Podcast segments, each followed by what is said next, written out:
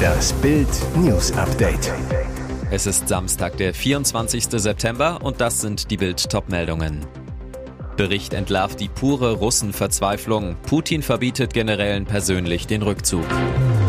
Diesen Rettig-Vorstoß sollten Sie kennen. Gibt's eine Spielplanrevolution in der Bundesliga? Model datet Nationalspieler, neues Traumpaar für die Premier League. Bericht entlarvt die pure Russenverzweiflung. Putin verbietet Generälen persönlich den Rückzug.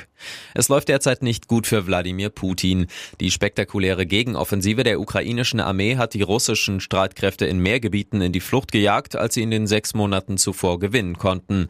Nun droht der Verlust von Cherson, der einzigen Bezirkshauptstadt, die die Russen seit Februar überhaupt einnehmen konnten. Putins Kommandeure drängen auf Rückzug hinter den Fluss Dnieper, um dort Stellungen zu festigen. Doch sie dürfen nicht, denn ihr Diktator befehligt, zu bleiben, koste es an Material und Menschenleben, was es wolle. Immer mehr mischt sich der Kreml-Herrscher in letzter Zeit wieder persönlich in die Kriegsplanung seiner Armee ein, berichtet die New York Times unter Berufung auf Erkenntnisse von U S-Geheimdienstleuten. Dabei gebe er häufig die Kampflinien vor und setze sich über den Ratschlag von Kommandeuren hinweg. Auch C N N berichtet von persönlichen Befehlen Putins an die Generäle, ein Zeichen purer Verzweiflung. Proteste im Iran. Sie wurden getötet, weil sie für ihre Freiheit kämpften. Nach dem brutalen Tod der zweiundzwanzig Jahre alten Iranerin Mahsa Amini reißen die regierungskritischen Proteste im Iran nicht ab. Mutige Männer und Frauen gehen gegen das Mullah-Regime auf die Straße, fordern Freiheit. Doch die Proteste gegen die Mullahs fordern immer mehr Tote. Die Polizei geht brutal gegen die Freiheitskämpfer vor.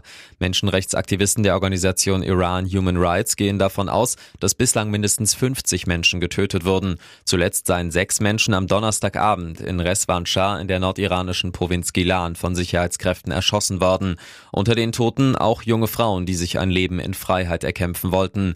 Die dreiundzwanzigjährige Hanane Kia beispielsweise wurde Berichten zufolge von iranischen Sicherheitskräften in Nusha erschossen, als sie gegen die Ermordung von Mahsa Amini demonstrierte. Diesen Rettig-Vorstoß sollten Sie kennen. Gibt's eine Spielplanrevolution in der Bundesliga? Immer weiter Volldampf für den Fußball. Beim F C Sankt Pauli verabschiedete sich Andreas Rettig zweitausendneunzehn aus persönlichen Gründen. Dort war er nicht nur vier Jahre kaufmännischer Geschäftsleiter, vielmehr prägte der gebürtige Leverkusener mit seinen Ideen den Club mit. Nun bringt Rettig sich ohne Bezahlung in vielen Bereichen ein. Dabei geht es um sein Lieblingsthema fünfzig plus eins, aber auch um Nachhaltigkeit und Zukunftskonferenzen. Und nun hat er schon eine ganz konkrete Idee im Kopf. Die Bundesliga soll einen Ökospielplan einführen. Die Saison soll wie in skandinavischen Ländern beispielsweise nur in den milderen Monaten von März bis November laufen, um Energie zu sparen. Rettig sagt, dass jetzt im Winter möglicherweise zweitausend Liter Heizöl am Tag für den Betrieb einer Rasenheizung verfeuert werden sollen, ist sicherlich kein positives und imagebildendes Signal. So viel verbraucht ein Einfamilienhaus im ganzen Jahr. Er ist erst siebzehn Jahre alt. Britische Polizei nimmt mutmaßlichen G T A sechs Hacker fest. Der Grand Theft Auto sechs Hack war einer der größten Leaks in der Computerspielgeschichte. Jetzt hat die Polizei einen erst siebzehnjährigen aus Oxford in Großbritannien festgenommen, wie die B B C berichtet. Er scheint verantwortlich für Netzwerkeingriffe bei Rockstar Games und leakte Grand Theft Auto sechs, das sich noch in der Entwicklung befand. Laut der Tech-Nachrichten-Website WinFuture soll der Teenager aber nicht nur für diese Tat verantwortlich sein, sondern auch beim Fahrdienst Uber für einen Cyberangriff Mitte vergangener Woche. Nach einem Bericht der New York Times wurden dabei viele interne Systeme des Fahrdienstvermittlers in Mitleidenschaft gezogen. Das Unternehmen sprach am Freitag auf Twitter von einem Cybersicherheitsvorfall. Uber werde den Vorfall untersuchen und habe sich mit den Strafverfolgungsbehörden in Verbindung gesetzt. Model datet Nationalspieler, neues Traumpaar für die Premier League. Wie die britische Zeitung Sun erfahren haben will, hat die Premier League ein neues Traumpaar. Das berichtet das Blatt unter Berufung auf eine Quelle im Umfeld der beiden Turteltauben. Es geht um Englands Nationalspieler Eric Dier und das südafrikanische Model Anna Modler. Dem Bericht zufolge sollen sich die beiden durch gemeinsame Freunde kennengelernt haben. Pikant, zweitausendzwanzig war die in London lebende Modler noch mit einem anderen damaligen Premier League-Profi liiert, Alexis Sanchez. Dyer ist seit zweitausendfünfzehn bisher fünfundvierzig Mal für England aufgelaufen. Vor einer Woche hatte Modler ihren hundertdreitausend Instagram-Followern Fotos von einem Trip zu Tottenhams sechs zu zwei gegen Leicester präsentiert. Das Tottenham, für das auch Dyer spielt. Offiziell bestätigt ist die Beziehung noch nicht. Und jetzt weitere wichtige Meldungen des Tages vom Bild Newsdesk. Erster Bäcker führt Brotpreisbremse ein. Alle erhöhen wegen der Energiekrise die Preise. außer die siebzig Filialen von Hinnerbecker Till Steinhauer. Sie senken die Preise aller ihrer Brote auf einen Festpreis von zwei Euro fünfzig. Die steigenden Gas-, Strom- und Rohstoffpreise treffen auch den Hinnerbecker. Aber der Wetterauer Familienbetrieb, den es seit achtzehnhundertvierundfünfzig gibt und der Filialen in Halbhessen hat, hat die letzten Jahre gut gewirtschaftet und Rücklagen gebildet. Steinhauer: Wir wollen unseren Kunden in diesen schlimmen Zeiten beistehen und etwas zurückgeben. Brot ist Grundnahrungsmittel, das muss man sich leisten können.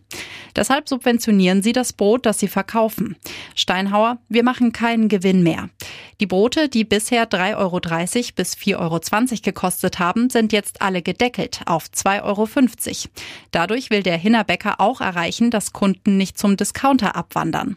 Zudem hofft er, Discounter-Kunden dazu zu bringen, wieder bei ihm einzukaufen. Steinhauer: Bei uns ist alles noch alte Schule. Jedes Brot wird von Bäckerhand berührt. Mehl kommt regional aus der Wetterau von der Philippi-Mühle. Aktuell gehen dreitausend Brote pro Tag in den siebzig Filialen über den Verkaufstresen. Die Brotpreisbremse läuft bis Ende des Jahres. Energiekosten bringen Kliniken an ihre Grenzen. Ärzte warnen vor Notstand in der Notaufnahme. Notaufnahmen werden sich künftig auf echte Notfälle konzentrieren müssen. Denn die steigenden Energiekosten werden auch die Krankenhäuser an ihre Grenzen bringen. So Benedikt Friemert, Präsident der Deutschen Gesellschaft für Unfallchirurgie in Leipzig.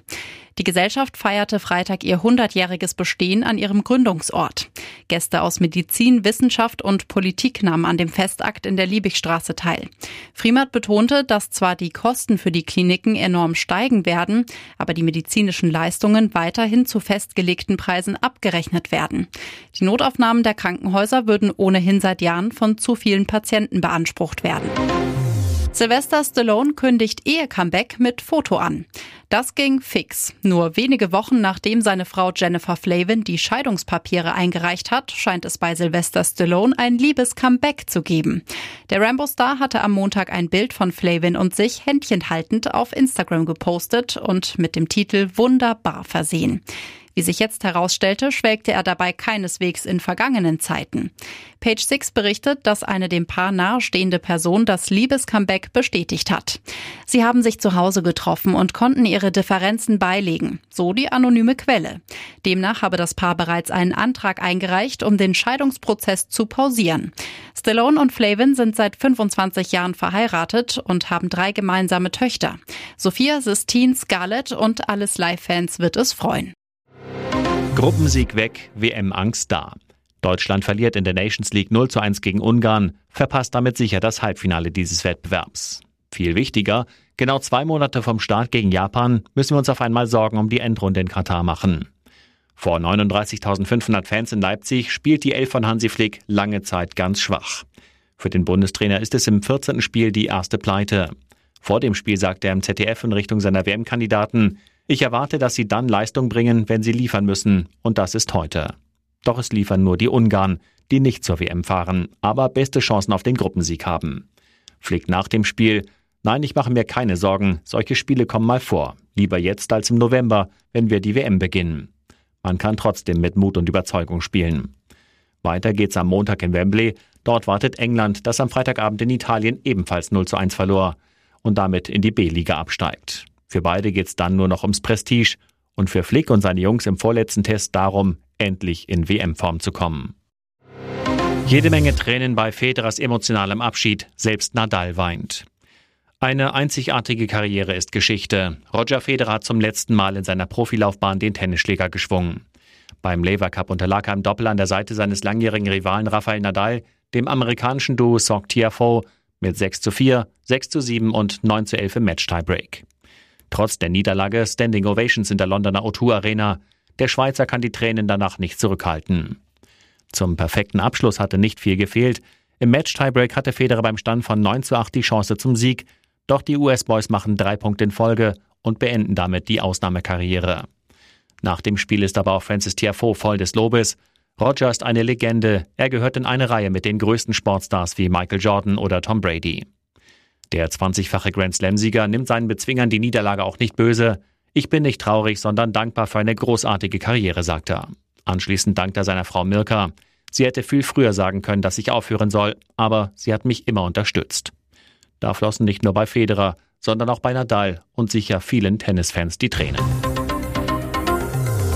Weitere spannende Nachrichten, Interviews, Live-Schalten und Hintergründe hört ihr mit Bild T V Audio. Unser Fernsehsignal gibt es als Stream zum Hören über TuneIn und die TuneIn-App auf mehr als zweihundert Plattformen, Smartspeakern und vernetzten Geräten.